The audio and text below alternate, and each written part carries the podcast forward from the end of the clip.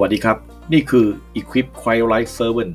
เสริมสร้างผู้รับใช้ของพระคิดให้เหมือนกับพระเยซูคริสต์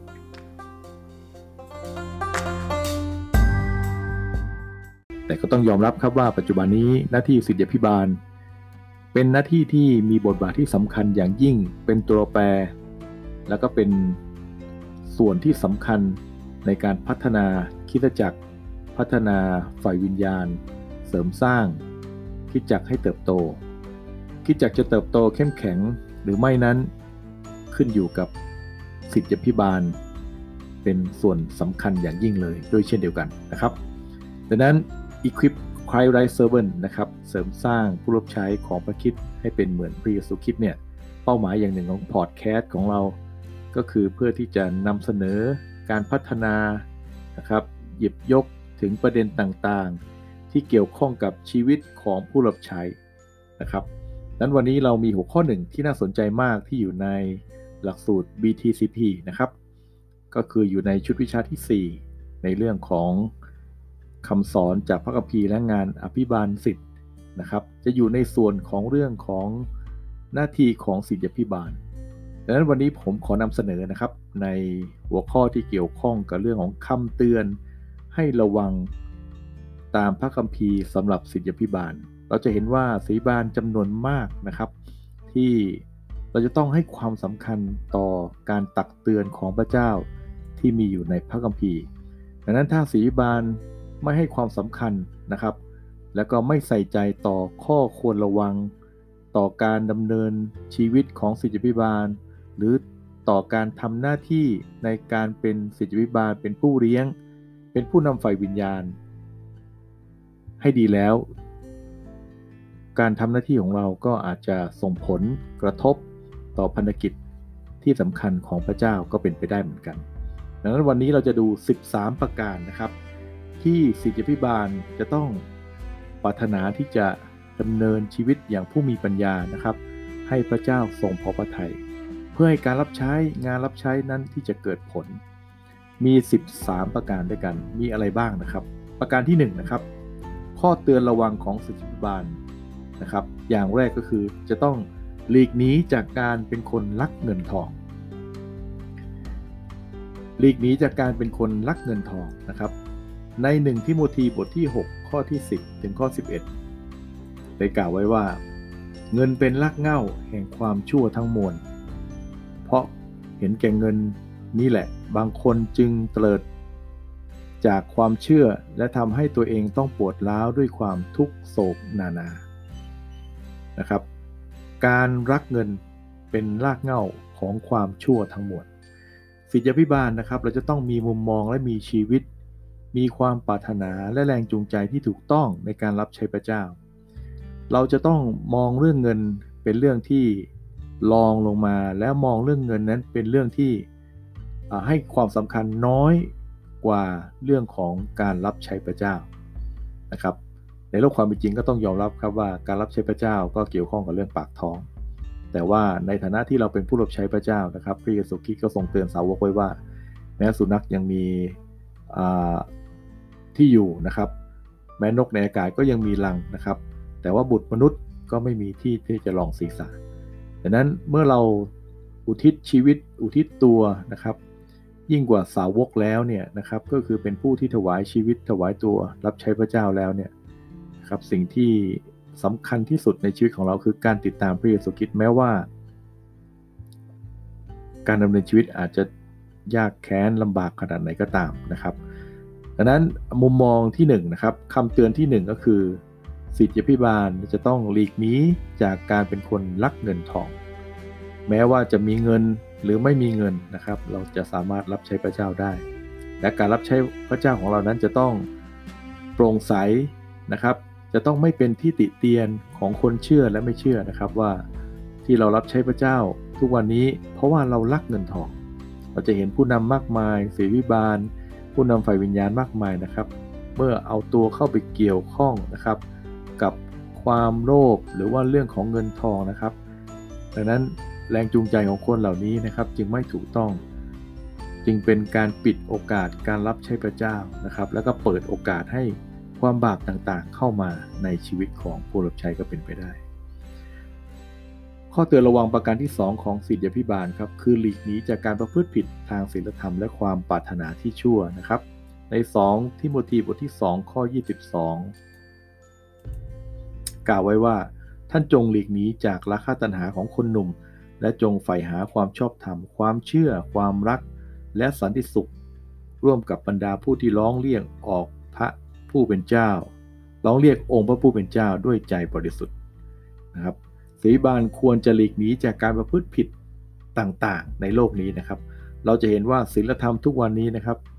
เป็นศีลธรรมที่ตกต่ำเป็นอย่างมากนะครับ มนุษย์ไม่รู้จักความรักมนุษย์ไม่รู้จักความเมตตาปาณีนะครับ แล้วก็มนุษย์เสื่อมทรามลงนะครับ จิตใจมนุษย์ก็แข็งกระด้างมากยิ่งขึ้น เราจะเห็นว่าโลกทุกวันนี้สังคมทุกวันนี้นะครับศีลธรรม แล้วก็จริยธรรมต่างๆ ก็เสื่อมลงสีบานนะครับ ก็ใช่ว่าเราเองจะเข้มแข็งนะครับดังนั้นมีสีบานหลายท่านนะครับ มีความเปราะบางในเรื่องนี้ไม่ว่าจะเป็นการถูกล่อลวงในเรื่องต่างๆ เป็นเรื่องเพศจากผู้หญิงนะครับ แล้วก็เป็น เรื่องเงินและก็เรื่องของชื่อเสียงนะครับ สิ่งเหล่านี้นะครับเราเห็นตัวอย่างเยอะแยะมากมายนะครับ จากคนที่ล้มลงนะครับ คนที่ไม่ได้ใส่ใจต่อคำตักเตือน คนที่ไม่ได้ระมัดระวังต่อการดำเนินชีวิตในฐานะที่เป็นศิษยพิบาลและเป็นผู้รับใช้ของพระเจ้า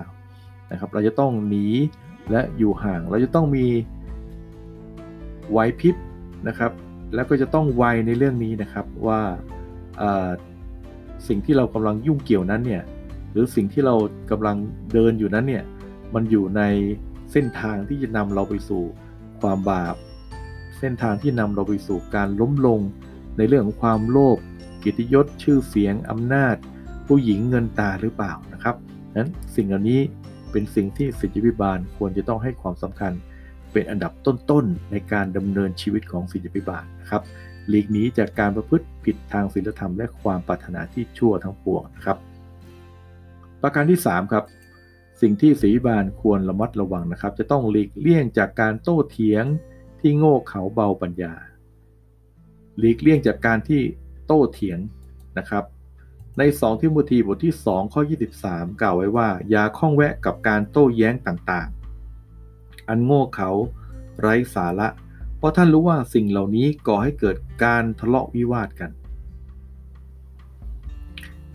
จำเป็นจะต้องหลีกหนีจากการโต้เถียงนะครับ เพราะว่าสิ่งนี้จะนำไปสู่การวิวาทนะครับ นั้นเราจะเห็นว่าสิ่งนี้คือสิ่งที่สำคัญแต่หลายคนไม่ได้ให้ความสำคัญและหลายคนคิดว่า อันเนี้ยคือสิ่งที่เราจะต้องแสดงความรู้สึก แสดงความคิดเห็น แสดงความรับผิดชอบอะไรบางสิ่งบางอย่างที่เราตั้งกฎกติกากันขึ้นมาเองนะครับ แต่จริงๆแล้วนี่คือคำเตือนนะครับของเปาโลที่มีต่อทิโมธีอย่าข้องแวะกับการโต้แย้งต่างๆ อันโง่เขานะครับ เราไม่สามารถที่ทำให้คนอื่นพอใจได้จากการอธิบายของเรา เราไม่สามารถที่จะนำทุกคนนะครับ คิดเหมือนเราแล้วก็เข้าใจเหมือนกับเราได้นะครับ แต่ว่าเราจะต้องรู้ว่าอะไรก็ตามที่นำไปสู่การโต้แย้งการขัดแย้งการ ไม่เห็นด้วยการไม่ลงรอยซึ่งกันและกันต่างๆนะครับ สิ่งนี้นะครับเป็นต้นต่อของการเกิดการทะเลาะวิวาทซึ่งกันและกันนะครับดังนั้นศีบาลจะต้องอย่าหลงไปเกือกกั้วนะครับ กับผู้ที่เสียเวลาไปกับการโต้เถียง และการทะเลาะวิวาทเกี่ยวกับสิ่งที่ไม่มีสาระ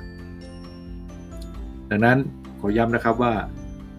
สิ่งที่ไม่มีสาระนะครับเถียงกันไปเถียงกันมาทะเลาะกันไปทะเลาะกันมา ไม่รู้ทะเลาะกันเพื่ออะไรนะครับ บางครั้งจริงๆแล้วสิ่งเหล่านี้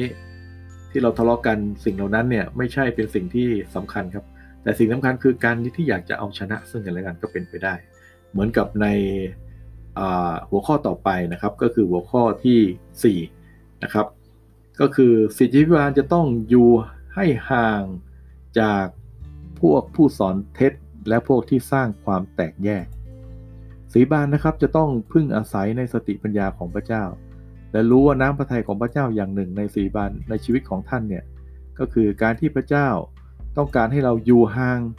จากพวกที่สอนเท็ท็จนะครับ และพวกที่สร้างความแตกแยกนะครับ เพราะว่าการสอนเท็จเนี่ยจะไม่มีวันหมดไปจากโลกครับ ดังนั้นเราอาจจะแก้ไขคำสอนของเขานะครับ ในกลุ่มนี้ วันข้างหน้าอาจจะมีกลุ่มอื่นกลุ่มใหม่ๆ เกิดขึ้นมาเกิดขึ้นมาเรื่อยๆนะครับเราจะเห็นว่าตลอดระยะเวลาตั้งแต่ในพระคัมภีร์มาแล้วครับ เราจะเห็นว่ากลุ่มผู้สอนเท็จนั้นก็มีเกิดขึ้นเรื่อยๆนะครับ ดังนั้นในทิทัศบทที่3ข้อที่ 10 บอกไว้ว่า จงตักเตือนคนที่ก่อให้เกิดความแตกแยก ครั้งหนึ่งก่อน แล้วจึงตักเตือนซ้ำเป็นครั้งที่สองหลังจากนั้นก็ให้เลิกเกี่ยวข้องกับเขา อันนี้ในกรณีที่เกิดความแตกแยก นะครับ แต่ก็ผู้สอนเท็จก็เหมือนกันนะครับ เราจะเห็นว่าการสอนเทมเท็จนั้น จะต้องถูกหักล้างบางครั้งเราเอาหลักของความจริง อันนี้เป็นสิ่งที่เราก็ทุกคนจะต้องสมควรทำนะครับ เราจะต้องยืนหยัดอยู่ในความถูกต้อง อยู่ในความจริงแห่งพระเจนะของพระเจ้านะครับ แต่ว่าการที่เราใช้เวลามากเกินไปนะครับ ยุ่งเกี่ยวเกี่ยวข้องกับกลุ่มคนเหล่านี้ที่สอนเท็จมากเกินไป ก็จะทำให้หนึ่งครับ สีบานนั้นเสียเวลา แล้วก็เราก็มีตำหนิมีด่างพ้อยไปกับคนเหล่านี้ด้วย เพราะว่าการที่เข้าไปยุ่งเกี่ยวเข้าไปโต้เถียงนะครับ เข้าไปอภิปรายนะครับ เข้าไปโต้แย้งเข้าไปแสดงความคิดเห็นต่างๆ บางครั้งนำไปสู่การทะเลาะวิวาทเหมือนกัน ดังนั้นสิ่งเหล่านี้จะเกี่ยวข้องกับเรื่องของการทะเลาะวิวาทด้วยเหมือนกันครับ และก็การเสียเวลากับสิ่งที่ไร้สาระนะครับ ก็มีสิ่งที่เราทุกคนจะต้องยอมรับครับว่า การเรียนรู้ที่ประสิทธิ์ที่มีประสิทธิภาพและมีผลที่ดีที่สุดนะครับคือการเรียนรู้ซึ่งซึ่งนำไปสู่การเปลี่ยนแปลงดังนั้นเราจะต้องเรียนรู้จากนะครับอดีตที่ผ่านมาว่า เราไม่สามารถที่จะไปป้องกัน หรือไประงับยับยั้งกลุ่มสอนเท็จ ให้เข้ามาในประเทศ ให้เข้ามาในชุมชนของเราได้นะครับ เราไม่สามารถป้องกันได้ แต่สิ่งที่เราจะทำได้ดีที่สุดในตอนนี้คืออะไรรู้ไหมครับ คือการที่สีบานในท้องถิ่น สอนความจริงแก่สมาชิก สีบานจะต้องให้ความสำคัญต่อการยึดหลักแห่งความจริง การสั่งสอนการอบรมพระวจนะพระเจ้า อย่างเป็นระบบนะครับ และสอนให้เขาเข้าใจในความจริงอย่างชัดเจนนะครับ แล้วเมื่อสมาชิกพี่น้องผู้เชื่อ มีความเชื่อที่แท้จริง ความเข้าใจที่แท้จริงแล้ว ไม่ว่าเขาจะเจอลัทธิเทียมเท็จคำสอนเทียมเท็จสักกี่ครั้งก็ตามนะครับเขาก็จะไม่หวั่นไหวนะครับ เพราะเขาเกิดความรู้ความเข้าใจจากการอบรมสั่งสอนที่มาจากพระเจ้าของพระเจ้าอย่างแท้จริงนะครับ ดังนั้นเราไม่สามารถป้องกันได้ครับ การคำสอนเทียมเท็จที่มีอยู่ในปัจจุบันที่มีอยู่ในประเทศไทยของเรา แต่ว่าเราสามารถป้องกันได้ เราจะต้องสอนความจริง นะครับ ต่อสมาชิกและต่อผู้เชื่อของเรานะครับ ประการต่อไปครับ อย่าละเลยของประทานฝ่ายวิญญาณของตน ในหนึ่งทิโมธีบทที่ 4 นะครับ ข้อ 13ถึง15 กล่าวไว้ว่าจงอุทิศตนในการอ่านพระคัมภีร์ในที่ประชุม ในการเทศนาและการสั่งสอนจนกว่าเราจะมา อย่าละเลยของประทานของท่าน ซึ่งประทานแก่ท่านผ่านทางคำเผยพระชนะ มื่อผู้ปกครองวางมือบนท่าน สิ่งที่สีบานจะต้องระมัดระวังอีกประการหนึ่งคือต้องอย่าละเลยของประทานที่มีอยู่ในชีวิตของเรานะครับ ของประทานฝ่ายวิญญาณไม่ได้มาจากตัวเราเองนะครับ ของประทานฝ่ายวิญญาณมาจากพระเจ้า การทรงเลือกและการทรงเรียกพระเจ้าทรงเห็นว่าดี และเหมาะที่สุด พระองค์ทรงให้ของประทานบางอย่าง เพราะพระองค์รู้ว่าจะเหมาะสมแก่เรา สิ่งเหล่านี้มีคุณค่านะครับต่อชีวิตของผู้รับใช้อย่างยิ่ง ดังนั้นจะต้องรักษาจะต้องทำให้มันเจริญรุ่งเรืองอยู่เสมอนะครับ อย่าทิ้งของประธาน อย่าละเลยของประธานนะครับ แล้วก็สิ่งเหล่านั้นก็จะสูญสิ้นไปนะครับ เมื่อเราไม่ได้ใช้ของประธานของเรานะครับประการต่อไปครับ จงระมัดระวังให้มากกับชีวิตส่วนตัวและการสอนของตน นะครับนั้นสีบานจะต้องเกี่ยวข้องกับเรื่องของการสอนนะครับกับชีวิตส่วนตัว ชีวิตส่วนตัวกับการสอนเป็นเรื่องเดียวกันนะครับหนึ่งที่โมทีบทที่ 4 ข้อ 16 บอกว่า จงเอาใจใส่ดูแลชีวิตและคำสอนของท่านอย่างใกล้ชิด จงบากบั่นในสิ่งเหล่านี้ เพราะถ้าทำเช่นนี้แล้วท่านจะช่วยทั้งตัวท่าน และผู้ที่ฟังท่านให้รอดนะครับชีวิตส่วนตัวกับการสอนของศริบาลนั้น เป็นเรื่องที่สำคัญ เราไม่สามารถที่จะไปให้ความสำคัญกับเรื่องการสอน แต่ไม่ได้สำคัญ ไม่ได้ให้ความสำคัญกับชีวิตส่วนตัว เราไม่สามารถทำได้นะครับ เพราะศิริบาลจำนวนไม่น้อยนะครับ ต้องล้มลง เพราะการละเลยต่อชีวิตส่วนตัวของตนนะครับ สิ่งเหล่านี้มีผล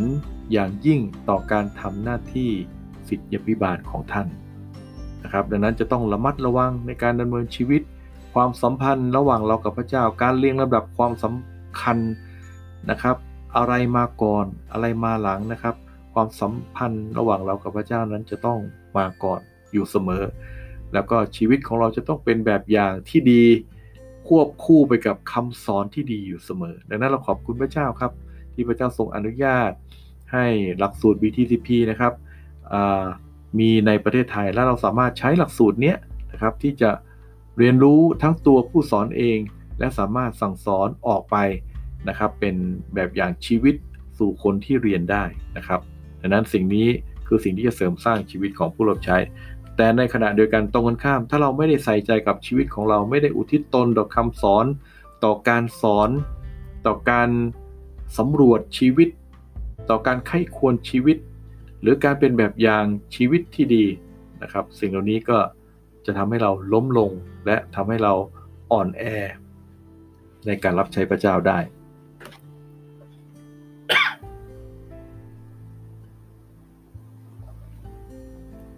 ดังนั้นวันนี้นะครับเนื่องจากว่าในหัวข้อข้อควรระมัดระวังของสื่อบ้านเนี่ยมีจำนวน 13 หัวข้อนะครับดังนั้นวันนี้เราจะเอาไว้แค่นี้ก่อนนะครับ ส่วนในตอนต่อไปเราก็จะกลับมาพบกัน ในส่วนที่เหลือของข้อควรระวังนะครับ ของสีบาลตามพระคัมภีร์นะครับ วันนี้ขอพระเจ้าทรงอวยพรพี่น้องทุกท่านนะครับ สวัสดีครับ